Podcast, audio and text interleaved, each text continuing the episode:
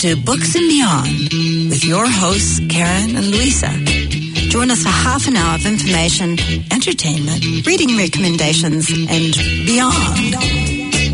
Brought to you by Auckland Libraries. I know this girl, and she works in a library, yeah, standing. Kia ora. From Karen today, I'm here with Catherine Robertson. Kia ora, Catherine. Kia ora. And her new novel, very much new, very much just out, called What You Wish For. Now, I know that for a lot of Aucklanders, What You Wish For is the next Catherine Robertson novel. Um, and so her previous book, which was called Gabriel's Bay, which is the fictional New Zealand small town, which is the setting also for this book, um, was number four in checkouts in adult fiction last year when we ran the stats. Um, we were preparing the Auckland Library's Top 100 of 2018. So these were the stats just before the end of the year. By the end of the year, a Lee Childs novel had come out, which bumped you to number five. but that's really an exciting achievement. So congratulations on that. And um, in fact, the book appears on the top 100 in the category that we call high rotation, meaning the books that fly off the library shelves. It's really exciting to me to know that because I mean, you know, you, you don't see that with the libraries unless you kind of Yeah. unless somebody tells you that that's happening. It's all invisible to me. So Yeah. it's wonderful. Like the waiting list, which is already up to 300 people for the new book. I'm just astonished. Yeah, yeah, isn't that great? So, um, besides being an extremely popular novelist, with an underline on popular, Catherine was a featured author at the 2012 Frankfurt Book Fair and has won an important award for fiction in the library world from the Nelson Arts Festival Library Carnival. So, well done. Thank you. And that was a real thrill, and I got a fabulous trophy as well. Oh, so now you're a trophy novelist as Mm. I compared to am. being a trophy wife. so, um, What You Wish For, like its predecessor, has a wide-ranging cast of characters with a wide range of issues. And I think the first thing I noticed was this use of multiple viewpoints. Um, so there's no really one character to whom we're given more access to their inner thoughts than the others. Um, is that something which was an important choice for you in deciding to write these novels, this, this and the predecessor? Yeah, absolutely. That was a deliberate choice uh, because my first three novels were romantic comedies, which sort of get put in the chick lit category. And I was finding that they were a bit limiting, and I, I wanted to have more of an ensemble cast. Um, and so when I decided to write, I wanted, but I wanted to write humour as well, but not have it sort of pigeonholed as chick lit because I wanted to go beyond that. Um, so I actually looked around, did quite a bit of research to try and find a format, and I looked at, ended up, Maeve Binchy and Deborah Moggach both set novels in a place. You know, it could be Best Exotic Marigold Hotel, and then they have a range of um, characters, and they tell those characters individual stories, and then it all kind of coheres together into one novel. And I thought that sounds great. That'll be easy. And of course, I drove myself nuts trying to plot it out. But um, but yeah, it was a deliberate one so that I could do more people. Simple as that. Yeah, so also represent more types. Yeah, more people- types, yeah. exactly. And also do things from, because I mean, very much still in a romantic comedy, you've pretty much got the main, you know, hero and heroine or whatever your couple is.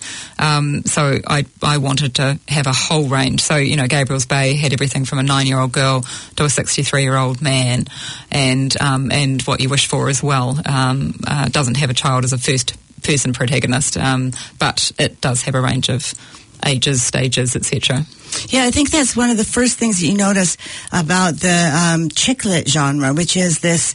It's clearly written for. I find it very interesting. It's clearly written for a certain audience who are not exactly the people in the book, because the people in the book are probably wearing more expensive clothes. Chick lit also has the comment, which I don't, which in, from what I've seen of your books, um, is not a trap that you fall into, which is the naming of brands, just to let you know where those characters sit in society as a way of expressing I'm very ignorant about brands, so you have to do I do not feel qualified to comment. so uh, brands and expensive brands. So you, Yeah. you're aiming at that public, which is would like to be the journalist who writes for the fashion magazine in New York and wears Manolo Blahnik shoes, but you're probably not while you're reading the book. Well, you could be. I don't know if the journalists wearing Manolo Blahnik shoes do, have time. I don't actually think that journalists wear Manolo Blahnik shoes unless they've got money and coming from a private source. Yeah. But um, Well- yeah, but I think um, I mean I. You know, I quite like reading those books myself, but it's you've got to write about things that feel comfortable to you and that you have some knowledge of, and I, that's not my world at all. Well, I, what I like about when you say I'm, i wanted, I found that limiting. I wanted to move beyond it. Was there's um, I, I, might be thinking a lot of American chick lit. So um, this is sort of like the Sex in the City type thing that I'm thinking of. Um, so there is that acquisitional thing. So, but what people are acquiring are are objects or clothing, as compared to in this book, people are reaching outside of themselves and aspiring to something, which sometimes they even have trouble expressing what it is they're aspiring to, which is one of the more interesting things in reading the book that you, along with them, you discover, you discover together. But they're looking for personal characteristics.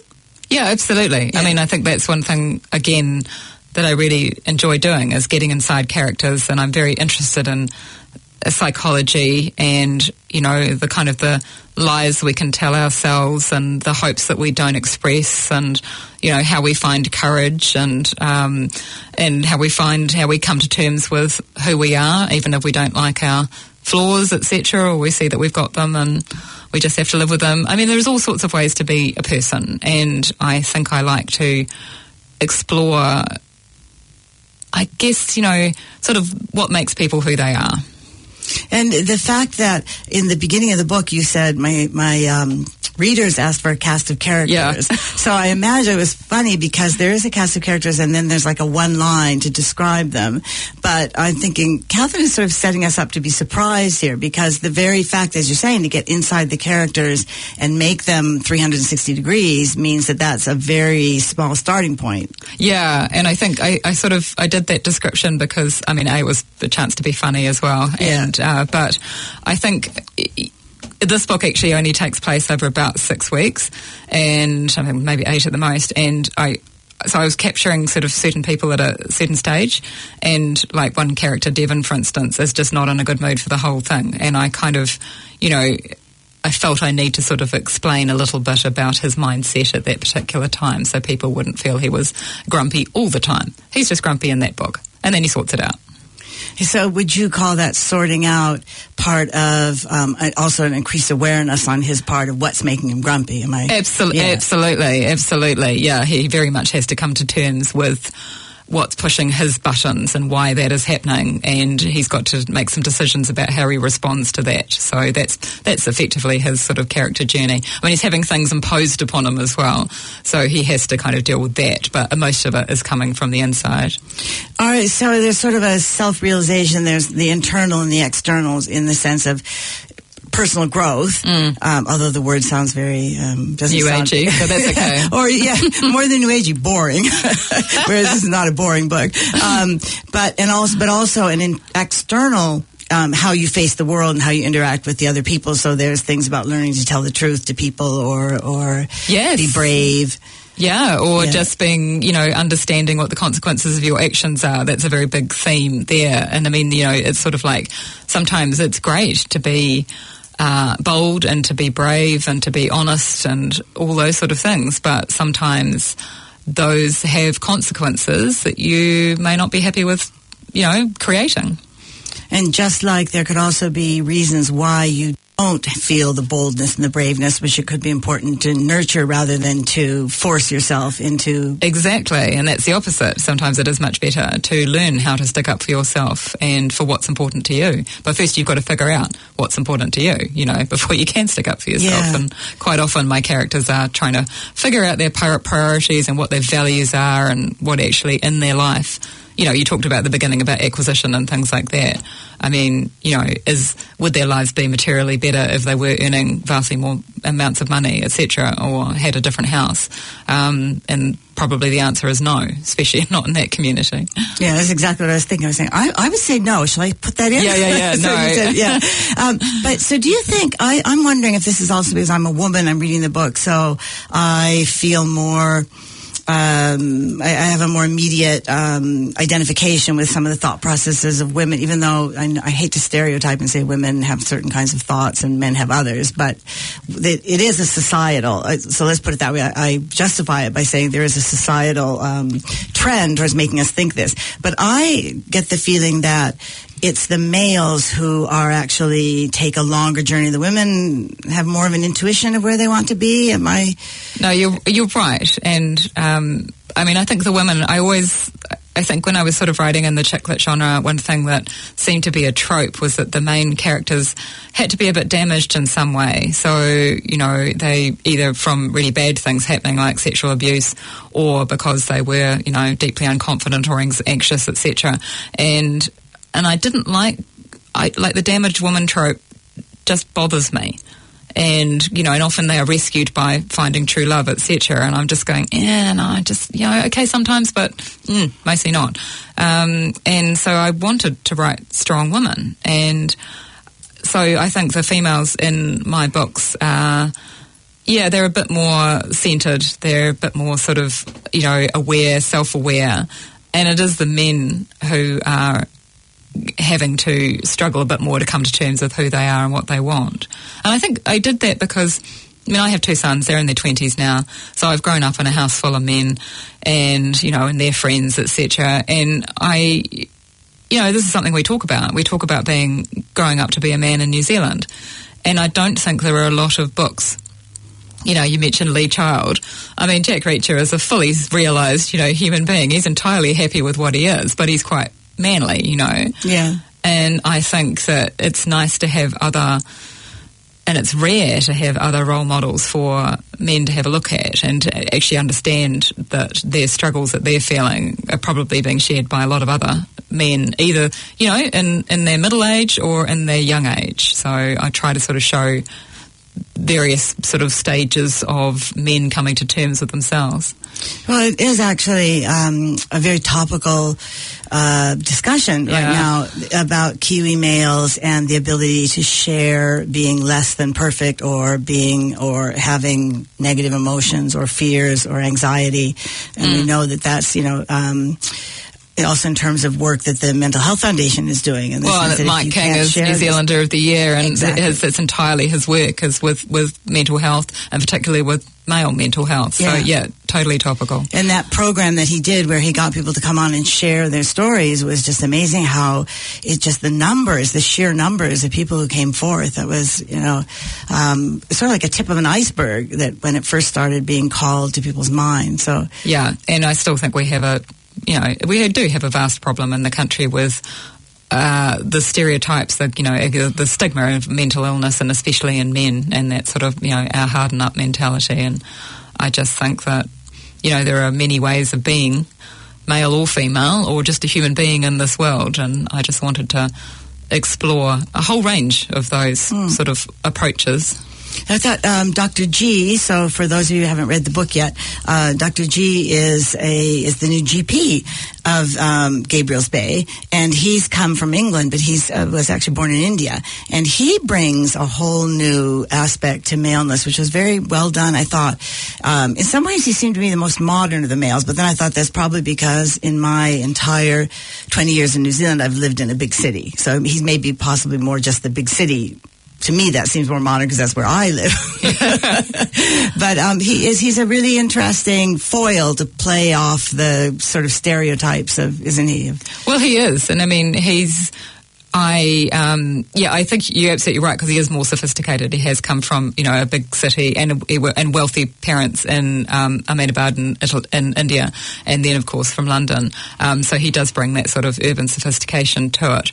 But um, yeah, and but he is very much sort of you know having a foreigner in a book is a really good device. You know to kind of because they ask all the questions that otherwise you'd have to tell through boring exposition. So they're quite good for sort of getting the lay of the land and orienting the reader in a place and asking things. So that's useful. Um, but he is. Yeah, he just he he has great confidence in his professional life. He's very good as a doctor. He has, I think, I described him. One character describes him as in a social situations as having the um, sort of the the twitchiness of a flightless bird that's caught whiff of a weasel. Um, so he's just no, he's not relaxed, and he and he very much wants to fit in because he's felt like the odd one out in his family. Um, and but he can't see himself in any of the people that he's only looking at the surface of the, the men in Gabriel's Bay and trying to figure out how he can fit in. Um, and so again, that's his journey is to come to terms with his strengths, etc. And he's got that problem of coming into a role where there was a very loved, Yeah. sort of almost patriarchal uh, GP. Yeah, that's his double his double problem Yeah. is that you know the aptly named Doctor Love, his predecessor, predecessor is, was, Yeah. is is much loved by the town. Yeah. Yeah. Did um did you have did you have the um did you ask uh, males in your family? Speaking of sons and um, husband, I'm presuming. Um, to read the the draft of the book before you made your final draft to get their reactions or other male friends? Did I you- hardly ever get anybody to read the draft, but I do ask questions. You know, and I do discuss things, and so a lot of the stuff that I come up with in the book is based on conversations that I've had about certain situations. What I did do for the first time was because I really want to, you know, make this town as a microcosm of New Zealand and feel real. So I had to talk about cultures that weren't my own. So Dr. G is Indian, um, and Devon and um, Barrett eh, eh, slash Brownie are Maori, and I wanted to do that justice. So I did actually for the first time get what they call um, cultural con- consultants to yeah to read. So I didn't give them the whole book; they had to go and do that later. But um, yeah, I used a, a, a Maori friend to assess that aspect, um, and an Indian friend to assess Dr. G, and uh, it was really fascinating. It was great. I'm so glad I did it. Yeah, so that was before you'd written the final draft. It Yeah. as you were working. So Yeah, you yeah. found that did shape some of how you there where you took the book after that. Well, my, my Indian friend is also a writer, so she was looking at it Oh, from a writerly point of view, which was just brilliant. You know, you sort of get a whole insight into how she felt his character should go, etc. And I'm going, yeah, yeah, yeah, cool, great, thanks, taking notes. Yeah, yeah. So the famous research there was actually that that's sort of your research was in a conversational way. Yeah, This yeah. was- yeah. You weren't reading up like when people set their book in a town across the world. You have to read up, look on Google Maps to see where the post office is. I- Yours was looking into people's hearts. It is, yeah, and that's why I wanted to make Gabriel's Bay the setting, um, kind of everywhere and nowhere, you know. And so, so many people are convinced they know where it is, and I keep saying, yeah, you're absolutely right, it is totally there, but it's also there and it's also there. So, you know, I, I didn't. Want, I didn't feel that I. I mean, I spent lots of time in small coastal, you know, New Zealand towns, but I don't feel like I have ownership on any of it. And I also want to make it accessible to anybody who's not been to those places, you know. So Yeah. you you don't want them to make any reader feel like an outsider. So everybody can visit and everybody can own a part of, you know, feel part of Gabriel's Bay. Yeah, I appreciated that. Um, I'm a big.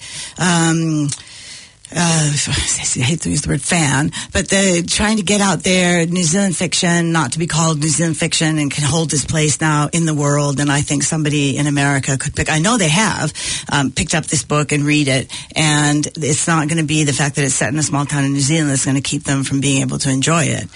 Well, you'd hope not. I mean, you'd hope that other, you know, people in other countries would be happy about reading reading books that are set anywhere, because I mean, really, it's the story of the people more than the place. Yeah. And people are universal. We might have some cultural differences and some language differences, but fundamentally, we're the same. Yeah. So if it's tapping into those universal themes, it should be appeal everywhere. Yeah, I sort of feel like um, this. I, I doubt that you planned this, but um, the name, the choice of the name Gabriel's Bay as the town name, um, it to me it, uh, it had a reflection. I'm very literary of um, Gabriel the archangel.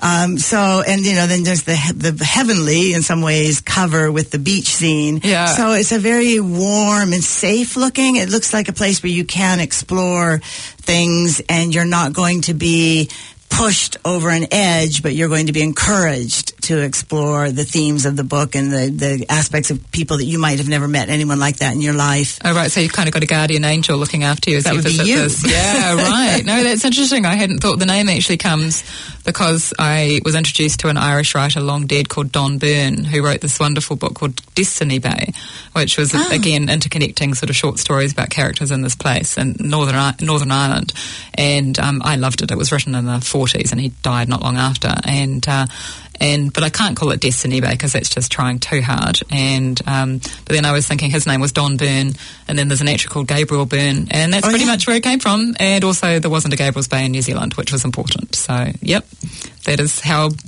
authors' minds work. We just make these connections, Yeah. and it fits. But it also shows how readers' minds work because you see, I put a whole layer on top of that that you had not actually, impl- in, you know, um, set me up to, to Yeah, feel. But I like was, that. Yeah.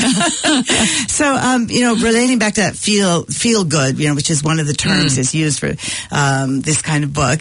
Um, the humor is a very important part in this. Um, the almost every other line, everybody when they put their something down on a table or they open a door door and see someone, there's a, a quip on your part, which is, um, not satirical. So I see satire as, again, this is my literary viewpoint, you know, satire as a genre is usually against something. So somebody Yes. has an agenda and they use satire to take down an, an enemy. Uh, in this book, the humor is part of that thing that people always say, I'm not laughing at you, I'm laughing with you. But in this case, it actually seems really true. Well, it's got to be compassionate. I mean, I'm very fond of wordplay and I guess what, you know, c- comedians would call observational, you know, humour. Yeah. And so I like to look at things, try and present something in a fresh way and in a funny way that you might not have thought of before. And it also is a great way to describe characters. You know, you can kind of give a lot of insight into how characters think in an amusing way. I mean, humour is also brilliant for being a light touch with social issues. So, you know, this, would have been, if I'd written it completely straight, it would have been quite a heavy novel. Um, so humour is a great way of sort of, you know, feeding the vegetable of social, you know, hiding the grated zucchini of sort of social commentary into the tomato sauce for the children or something like that, you know. Spiralizing Yeah, yeah, yeah, yeah. but humor, I mean, it's, it's, it's, you know, I, I've always, all my idols when I was growing up were, my writers were humorous writers, either non-fiction or fiction. And I have always wanted to do that. Um, and I was really thrilled because the book that won the Pulitzer Prize last year was Less, and it is essentially a romantic comedy. It's one of the funniest books I've read. I was so pleased by it, and I was so pleased it won the Pulitzer that somebody recognised that you allowed a humorous book to win such a big prize. So that was a big double thumbs up from me.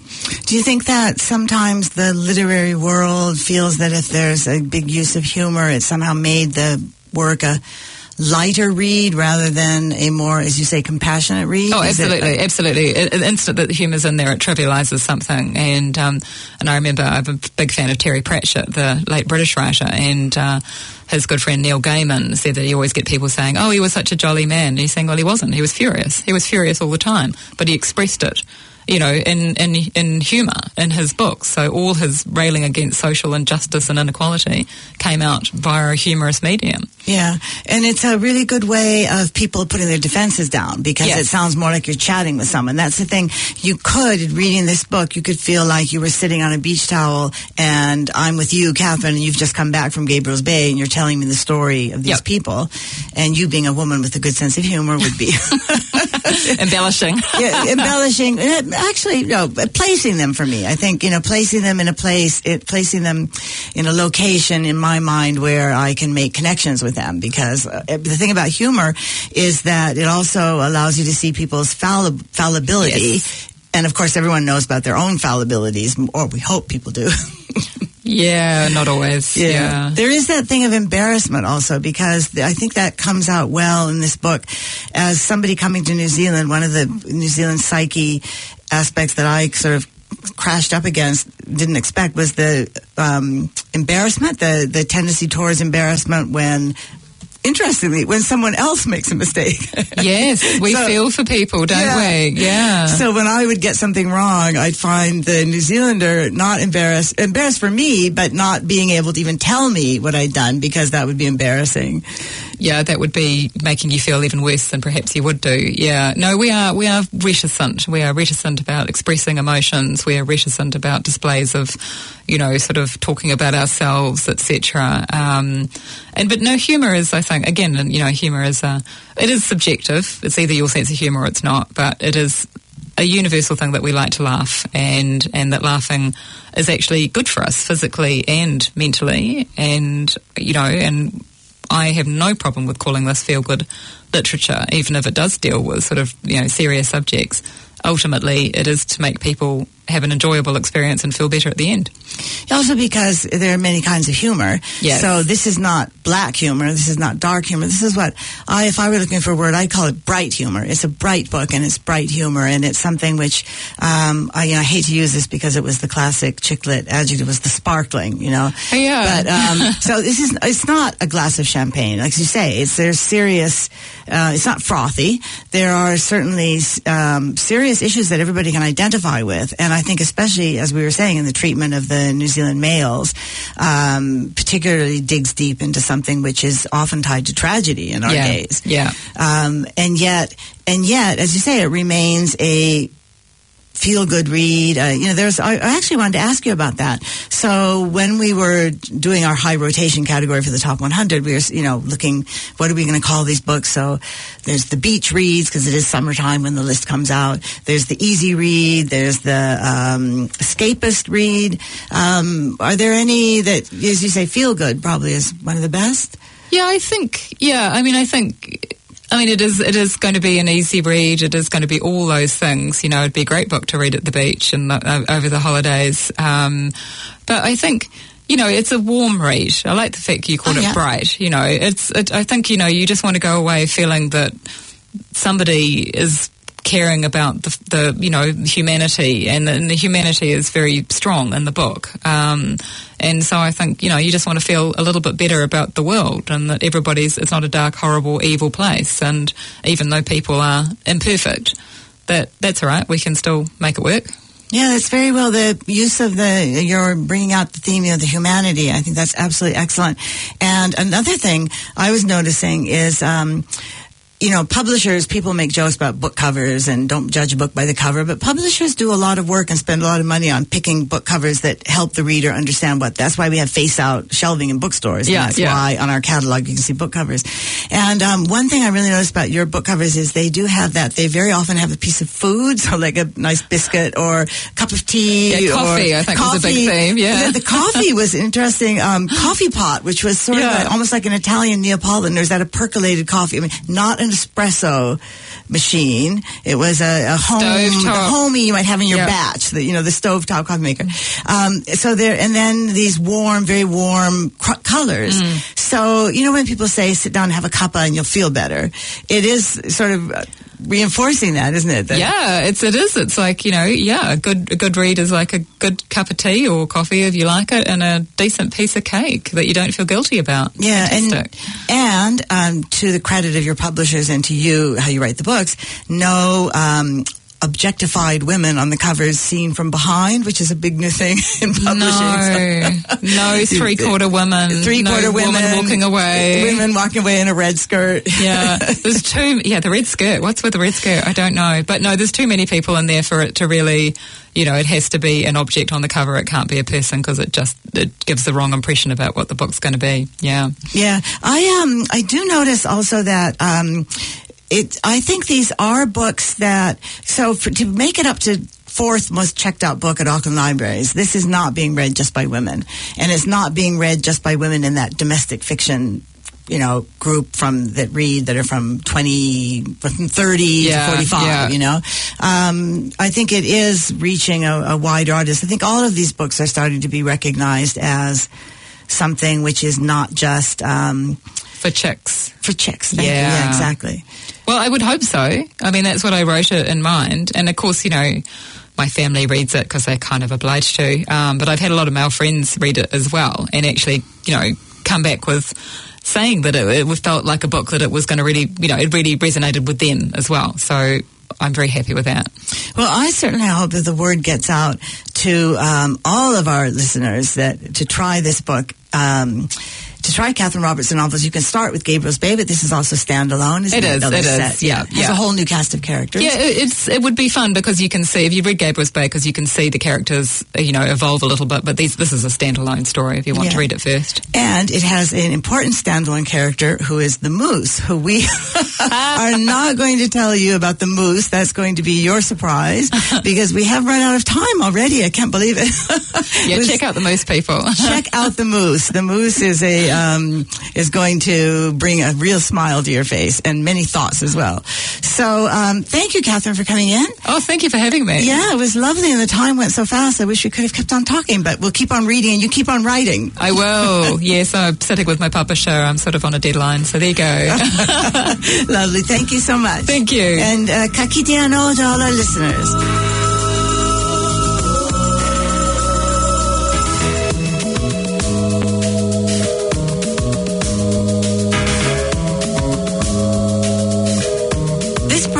Brought to you by Auckland Libraries. Find us online at aucklandlibraries.govt.nz and catch the program next Sunday at 9.35 p.m. on 104.6 FM or anytime online at planetaudio.org.nz slash books and beyond.